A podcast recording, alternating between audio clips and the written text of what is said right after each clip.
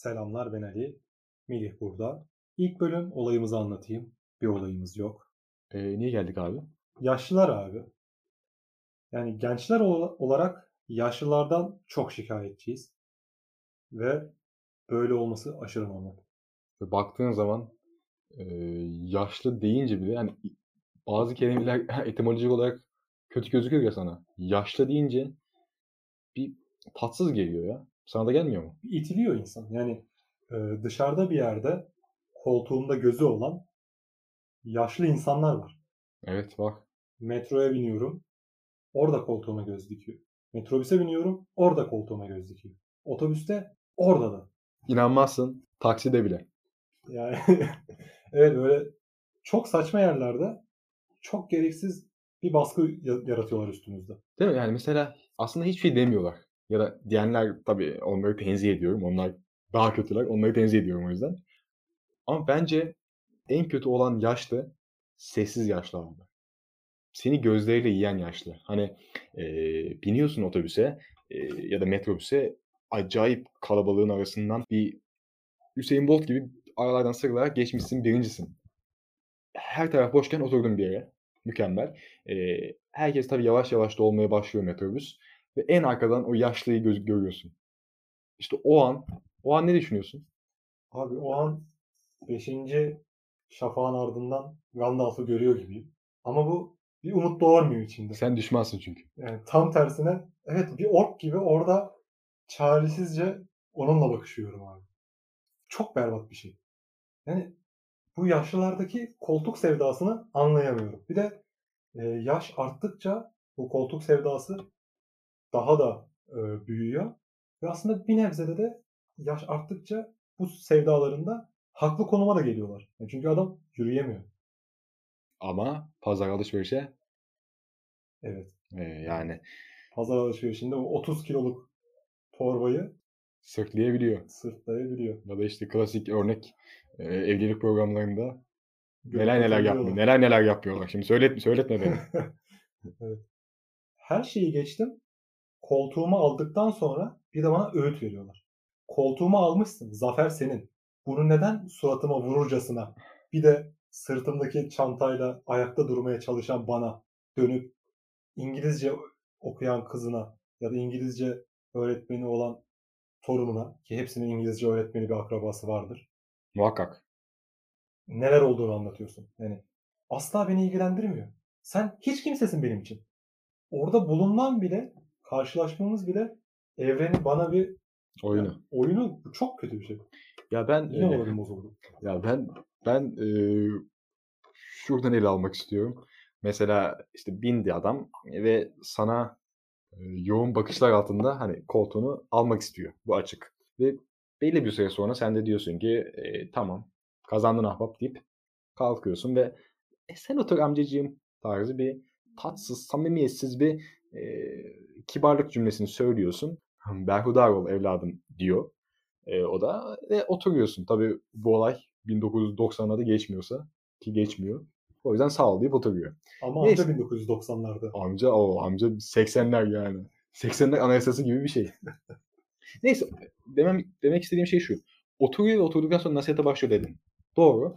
Ve bu nasihat aslında başka gençler üzerinden yapıyor ya. Ben buna çok sinir oluyorum. Hani sen yer verdin artık sen onlardan değilsin. Sen de bizdensin.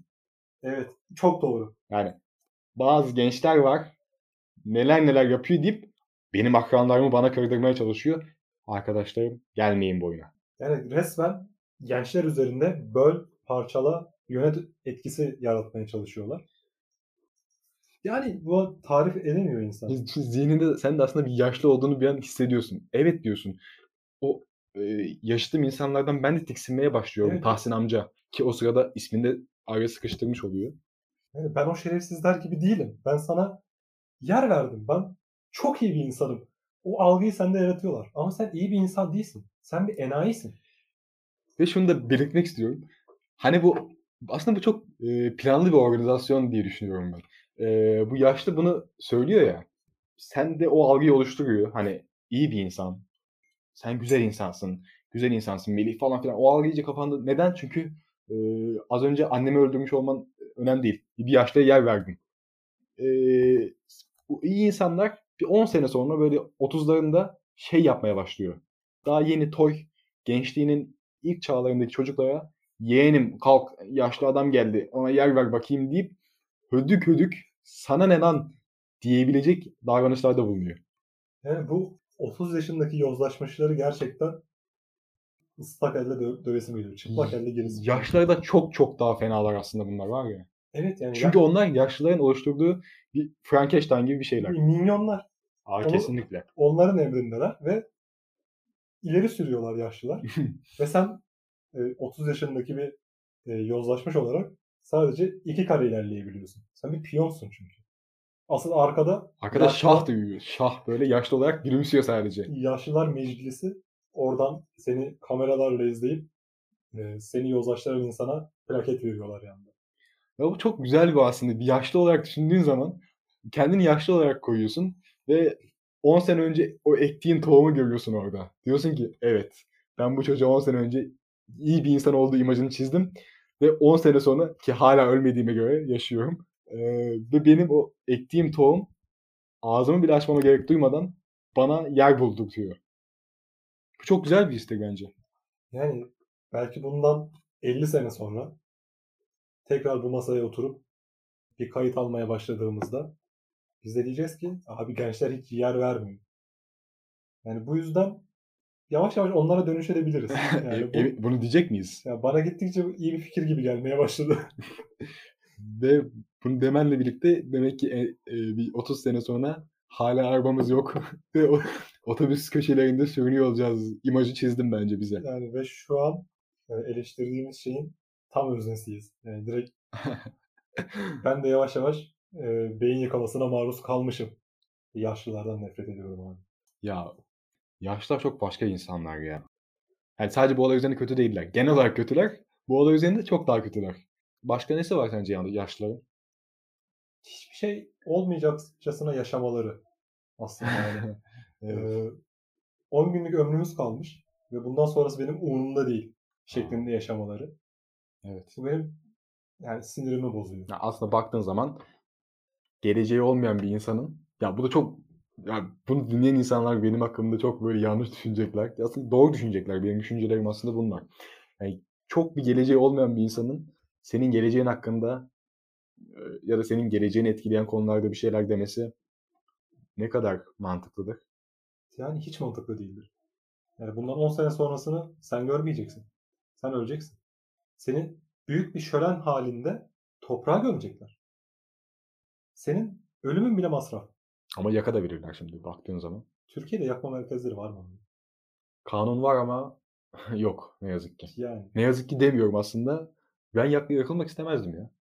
abi ben ağaç olmak isterdim. Çünkü böyle doğa abi ve veganlık abi. Ama mesela mumyalanmak isterdim ben baktığın zaman. Yaşlı olsam beni mumyalayın derdim. Mumyalayıp ne yapacaksın? Çok tarihi bir şahsiyet misin? Ya olsun. Yani mesela bir Tahsin dayının mumyalanmış evini e, evinde obje olarak istemez miydin? Yani mumya, mumyalanmış ve ileride milyon, milyonlarca yıl sonra belki onu bulup e, işte 1 milyon yıl öncesinin fosili bulundu diyorlar. Ve toprağa eşelediklerinde yavaş yavaş o yaşlı kokusu insanın burnuna Hayır. geliyor. Daha kötüsü şu. Hani mesela e, cidden hani bir Tahsin dayı alıyoruz. Öldü. Normal bekleniyordu ve mumyaladık. Ve Tahsin dayı tamamıyla normal bir insan. Hani böyle hiç ekstrası yok. Memur. Memur, bir emekli, memur emeklisi falan. Adam işte bin sene sonra bulunuyor bunu adamın şeyi, mumyası. Ve araştırmaya başlıyorlar. Hani nerede ne? Tahsin, Tahsin kemiksiz böyle o şeye ulaşıyorlar. Ve bakıyorlar ki memura hiçbir şey yok adamın. Yani bomboş mumyalanmış. Bir, bir, yani bir şeydir bu. Bir üzüntü kaynağıdır yani bu. Evet. Şey yani bir yaşlı olarak bunu isterdim ben o yüzden. Ya mesela o, o kişi mumyalanmış. Tahsin dayı mum- mumyalanmış. Yani Evet. Onun üzerine özellikle çalışmışlar. 96 yaşına gelip artık kalp sektesinden giden, doğal sebeplerle ölen e, bir, bir dayının ya da bir teyzenin böyle 90 kişilik bir ortamda yan, bir anda ağlayanlar, bir anda dua okuyan imam, sure okuyan imam artık her neyse. Belki de papaz, bunu bilemeyiz. Tabii. Eee, Bizde saygı vardır tabii ki. gömülmesi hakkında ne düşünüyorsun? Gömül gömülme olayı mı yoksa o merasim mi? O seremoni. Okey. Yani o merasim. Yani ölümleri bile diğer insanlara bela oluyor. Yani sen bu dünyada değilsin artık. Hiçbir şey etki edemeyeceksin. Ama hala diğer insanların yakasını bırakmıyorsun. Aslında buna baktığın zaman bütün ölümler için söyleyebiliriz. Yaşlı ölümlerinin ekstrası var mı sence? Yaşlı ölümlerinin bence ekstrası var. Şu halimizde genç insanlar olarak ölsek arkamızdan diyebilirler ki işte hayalleri vardı. Çok gençti ya. İşte çok gençti. Ee, daha şunu şunu yapacaktı. İşte belki yeni çocuğu olmuş biri olabilir. Tabii böyle küçük daha karanlık konulara girmek istemiyorum ama Evet evet. 90 yaşına gelmiş bir insan artık ununu elemiş, eleğini asmış. Ha yani şey sen ben de ona katılıyorum. Ekstra Demek istediğin şey şu. Yani e, o cenazede yersiz yani illaki üzüntü olması çok normal ama o üzüntüyü abartmak artık şovdur biraz gibi. Ne? Evet yani artık gömün ve gidin. Yani neden yemek veriyorsun? Neden yaşayan insanlara bir yük oluyorsun? Bu yaşayan insanlara yük olma olayı her ölümde geçerli. Yaşlı ölümlerinde ekstra üzülüp yani ekstra ağlanmasına, ekstra bağırılmasına çok tilt oluyorum. Ama genel olarak ölümlerin e, merasim haline getirilmesinden çok rahatsız oluyorum. Yani ya bu cenaze ve ölüm e, üzerine hani yaşlılardan tabii baktığımız zaman sadece şey demek lazım. Ve zamanı gel, e, vakti gelmişti artık yani. E, çok fazla seviyorsun ve sevdiğinden dolayı üzüntü duyman çok çok normal bir şey. Yani herkes de o illaki olabilecek bir şey. E, ama ya bu ben de şeye işte çok e, sinirimi bozan bir durum. Yani artık adam 200 yaşına gelmiş yani. E, O adam ölecek. Bunu çok zorlamaman lazım bence. Zaten hiç ölmeyecekmiş gibi davranmaya gerek yok. Hiç ölmeyecek gibi davranıyorlar ve bunu bırakmaları lazım. Evet, genel olarak ölümler yani yaşlı konusunu bir köşeye bırakırsak genel olarak ölümlerde ölü insanların e, yaşayan insanlara yük olmasını artık aşmamız lazım. Şöyle de bir şey var hani madem o cenaze şey merasimi dedik. Hani o dediğin gibi toplumda şey de var ya cenaze evinde yemektir, şudur budur. Bunlar da çok büyük yük ya. Hani Evet evet onlardan adam adam zaten hani bir üzüntüsü var. Hani bir adam dertlenecek, efkarlanacak. Bir elinde büyük bir şey var sonuçta. Ve bir de sen adamın e, işte Necmi eniştenin üçüncü çocuğuna e, 40 pidesi veriyorsun o sırada. E, yandan biri bir tane daha istiyor. Abi Bir tane daha işte. Ben doymadım diyor. Çıkışta konuşuyorlar. Ya sanki Hamit dayınınki daha iyiydi ya yemek olayı gibi. Yani bu ayıptır ya. Yani Biraz da böyle şey gibi olduk ama cenaze sahibi, ev, ev sahibi gibi olduk ama çok saçma bir şey ya. Sinir bozar evet. Ya ama işte bu da bir yaşlılığın değil de ölümün getirisi gibi bir şey. Yani de ölümün bu dayatması oluyor insana. Mesela bir yakının ölmüş. Tamam elbette üzülürsün. Ama iki gün sonra senin gidip işe gitmen lazım. Bir şekilde hayata tekrardan adapte olman lazım. Ve sen bunu yapabilecek kapasitesi, kapasitedesin.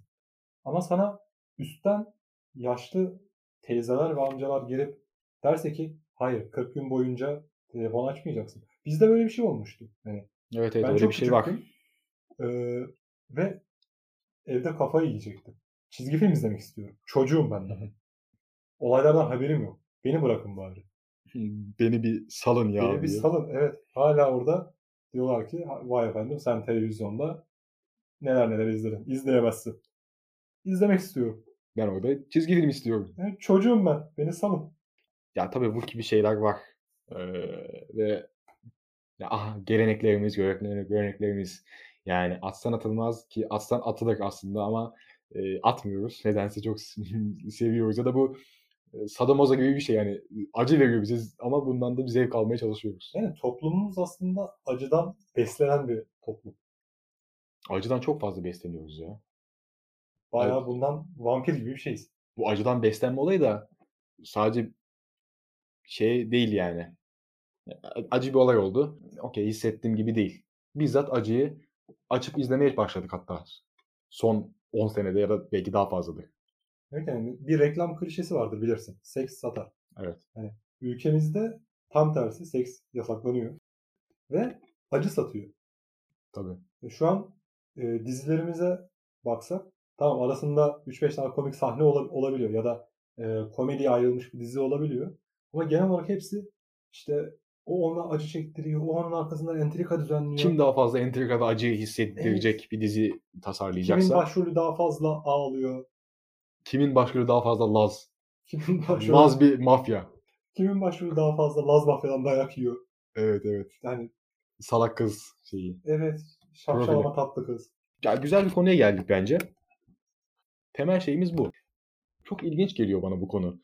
Bir acı var üzerinde ve o acıyı izliyorsun, ağlıyor, üzülüyorsun, çok üzülüyorsun, darlanıyorsun ve e, bir nevi küçük bir depresyon, depresif bir hale takılıyorsun ve bu sana zevk veren bir şey oluyor.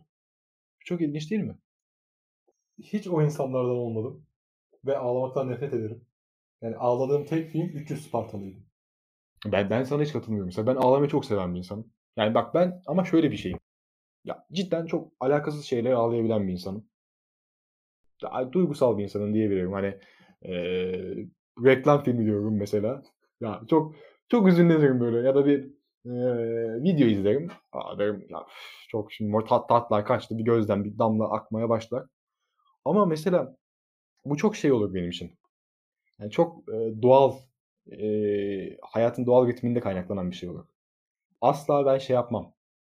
Eee, bilinçli olarak başkasının acısı üzerine ağladığımı ben çok görmedim. Yani bunu izleyip her hafta bir dizi halinde bir doz alıp da ya ne kadar kötü hayatlar yaşıyor deyip insanlar deyip ağladığımı hatırlamıyorum. Yani dizilerde şey çok dikkatimi çekiyor. Hat- Hatta filmlerde de. Burada ağlanacak. Bu sahne ağlama sahnesi diye yönetmen veya artık sesçi o sahneye çok yüksek derecede bir ağıt müziği e, yavaş yavaş alçalıyor. Tam sen e, gözlerin dolmuş böyle moda girmişken o müziğin girmesi çıkması beni çok bozuyor mesela. Ama insanlarda tam tersine bir etki yaratıyor. Ya bu en büyük örneği Çağınırmak abi. Yani Çağan Irmak eee aslına bakarsan yani sevdiğim bir yönetmen. Eee, yani şey, şey olarak değil. Abi ne kadar güzel görüntü yönetmeni, çok güzel e, açılar yakalıyor falan tarzı değil. Cidden hani ağlamak isteyen benim gibi duygusal insanların ilahı tarzı bir şey adam Yani böyle. sen de onlardansın. Hayır ben onlardan değilim abi işte. Bence işte bu olay şeyde ayrılıyor. Dizi ve filmde e, farklı segmentler segmentlerde oluyor. Mesela e, bir filme gidiyorsun ve filmde amacı mesela bir Çağan Irmak filmine gidiyorsan abi orada sana e, Alman yani Alman isteyeceğin şey yani adamın sana vermek istediği şey acı. Duygusallık. E, tek seferlik bir ilişki var. Yani tek gecelik ilişki gibi. Alıyorsun, veriyorsun parasını. Ve diyorsun ki ben benim biraz ağlamam lazım. O da tamam ağlatabilirim seni deyip istediği acıyı veriyor. Ben bunda bak ben bunda bir sorun görmüyorum. Bence bu normal bir şey. Ama bu acıyı böyle artık bir sadomazo ilişkisi tarzında her hafta her hafta almak bana biraz sorunlu geliyor. Çünkü bu mesela Çağan Irmak her hafta bir film çıkartmıyor. Bir yılda bir defa çıkartıyor, iki defa çıkar hani e, iki yılda bir defa çıkartıyor ve diyorsun ki ya ben ağlamak istiyorum ve ağlıyorsun. Ama bir dizi yani her hafta sürüyor. Yani Çağınırmak e, görüşüne hala katılmamakla birlikte. Yani çünkü bu ağlamak is- istediğin için izlediğin filmleri çok güzel örnekleri var. Yani sen alttan alttan o kadar güzel veriyor ki asla o son sahnede yükselip alçalan müziğin müziğe gerek kalmıyor. Bu konuda ayrı düşünüyorum senden. Ama insanların her hafta e, birilerini izleyip ağlamasının sebebini şöyle düşünüyorum. Benden daha kötüleri de var. Tabii canım. Evet. kimse şey yapmıyor. İşte benim komşumun arabası var. Çok güzel bir araba. Keşke benim de ondan olsa demiyor. Benim kom- komşumun arabası var. Çok güzel bir araba. Benim arabam kötü. Keşke komşumun arabası da kötü olsaydı diyor. Yani bu bizim halkımıza özel bir şey mi yoksa genel olarak insan psikolojisine özel bir şey mi Bil- bilmiyorum ama bu çok sinir bozucu bir şey. Yani sen de iyi araba iste. Yani neden onun da daha düşük seviye bir şey olmasını istiyorsun? Yani insanlar e, başkasının m, mal varlığını ya da başarısını gıpta etmek yerine kıskançlık e, yapıyor.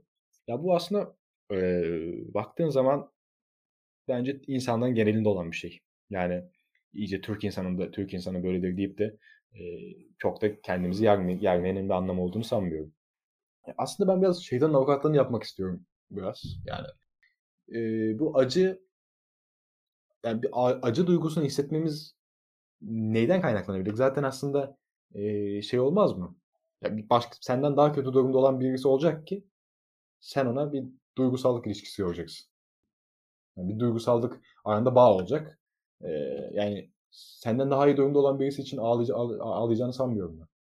Yani benden daha iyi durumda olan birisi için ağlamam. Benden daha kötü durumda olan birilerini görmek istemem. Ağlamak için benim buna ihtiyacım yok. Benim duygularım var. Ben bir insanım. Bir insan benimle aynı şeyleri yaşadığı için üzülürüm ben. Yani benden çok daha kötü şeyleri yaşadığı için üzülmem. Metrobüsü son bir dakikada kaçıran bir genç görsen orada bir gözyaşların akmaya başlayacak yani. Demek ki böyle bir şey senin şeyin. Yani bu, bu çok düz bir örnek ama ben benimle aynı şeyleri yaşayan biri için e, ağlamak isterim. Yani bir filmde işte atıyorum ben işte çok parasal sıkıntı yaşadıysam e, bir filmde parasal sıkıntı yaşayan biri gördüğümde o bana kendimi hatırlatır. Benim yaşadığım zorlukları hatırlatır. Bu yüzden hüzünlenirim. Ama ben bir filmde parasal sıkıntı yaşadığı için çöp yiyen birini görünce ben üzülmüyorum yani. Ben çünkü hiç o insan olmadım ki. Yani benim içindeki kötü insan şey diyebilir. Ya bu kötülük gerçekten. Benden daha kötüleri de var. Oh ben buna ağlayayım biraz. Bence bu kötü bir insanlık. Yani iyi birisi değilsin sen. Buna ağlıyorsan. Yani buna yardım etmen gerekir.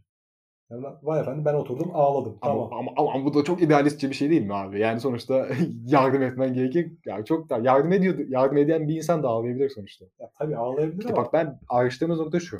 Sen komple o acı duygu, acıma duygusuna karşısın. Ben bu acıma duygusunun zamanında alınmasına okeyim. Hani ben de çünkü o gruptanım ama bu duygunun her hafta her hafta ki hani mesela e, daha temel bir noktaya gelirsek abi Danimarka'da yaşıyorsundur, Finlandiya'da yaşıyorsundur ve şey dersin. Tamam bu, adam, bu adamın biraz acıya ihtiyacı var. Hayatı çünkü çok iyi gidiyor. en çok Gerçekten. onlar bu arada. Öyle ama yani şey olarak baktığın zaman hani çok yüzeysel baktığın zaman hayatları adamları çok iyi. Biraz intihar etmeleri şov diye ben düşünüyorum bunları. Yani Türkiye'de yaşamıyorlar. Bir de gelsinler burada Bir de gelsin burada. Anladın. Neyse işte baktığın zaman işte bu adamlar hani görünürde mutlu adamlar ve bir acı dizisi izlediği zaman etkilenmesi ve şey olması çok normal. Ama Türkiye'de yaşıyorsun. Zaten böyle acının harmanlandığı ve sağdan soldan üzerine acının yağdığı en zor level'dasın değil mi sen? en zor level'dasın abi. Daha üstü yok yani. Daha üstü Afrika'da kendini yiyen çocuk. Yani daha üstü yok bunun. Daha üstü ölüm yani. Daha üstü yaşlılık mesela. En, en üstü yaşlılık. İşte böyle bir şey olduğu zaman Türkiye'de bu atmosferde olan bir insanın hala düzenli olarak acıyla beslenme ihtiyacı bana çok garip geliyor. Ee, gerçekten ayrış, bu bayağı ayrıştığımız bir nokta. Ben yine sana katılamayacağım. Çünkü işte çöpten yemek yiyen birini gördüğümde ki bu yine çok ek- ekstrem bir örnek. Aslında ekstrem bir örnek değil. Var çünkü öyle insanlar. Öyle insanlar var ama yani dizilerimizde göstermiyorlar genelde. Sen bir dizide çok kötü durumdaki birini gördüğünde ve sen gerçekten eğer öyle insanlara yardım ediyorsan bence gururlanmalısın yani. Dersin ki işte ben böyle insanlar daha fazla olmasın diye yardım ediyorum. Yani bir de onlara göre bu ekstra ağlamazsın. Ama sen boş beleş bir insansan her hafta onu görüp ağlayıp kendi vicdanını rahatlatabilirsin. Yani aslında bu e, şey oluyor. Ben onlar için ağladım. Yani bir, bir, bir yerde kendi duygularını şey yapıyorlar. E, böyle insanlar burada saklıyorlar. Kendi duygularını görmezden geliyorlar. Yani o insana gidip yardım etmek yerine e, diyorlar ki ben şey yaptım. Ben ağladım. Ben İşte ben- üzerime düşen sorumluluğu Ayrıştı- yaptım zaten. Ayrıştığımız nokta aslında temelde şu. E, ben de diyorum ki aslında o yardımı yapan insan da e, o ağlama şeyini havasına girebilir. Çünkü kendimden biliyorum ben. Dilencilere pek yüz vermesem de sonuçta bir yoksul durumda bir insan gördüğüm zaman e, bir şeyler yapmaya çalışırım. Ama yine yoksul durumdaki insanı dizide gördüğüm zaman ya dizi değil. Dizi ben çünkü Türk dizileri malum yani izleyen insanlar hakkında bir şey demeyeceğim ama ama hani mesela bir filmde gördüğüm zaman e, yine insanın içi şey yapar. Üzülür yani. Tabii e, şey yapmamak lazım. İşte dediğim gibi abartmamak lazım.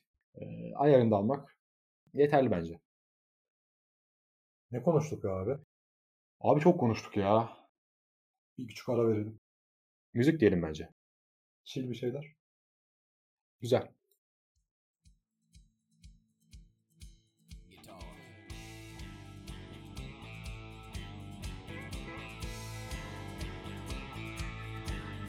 Blame this new tattoo on a hundred proof bottle of whiskey. a scar on my cheek to an 84 Jeep and an old tree. Blame the cussing on my daddy, good looks on my mama, but as for my home.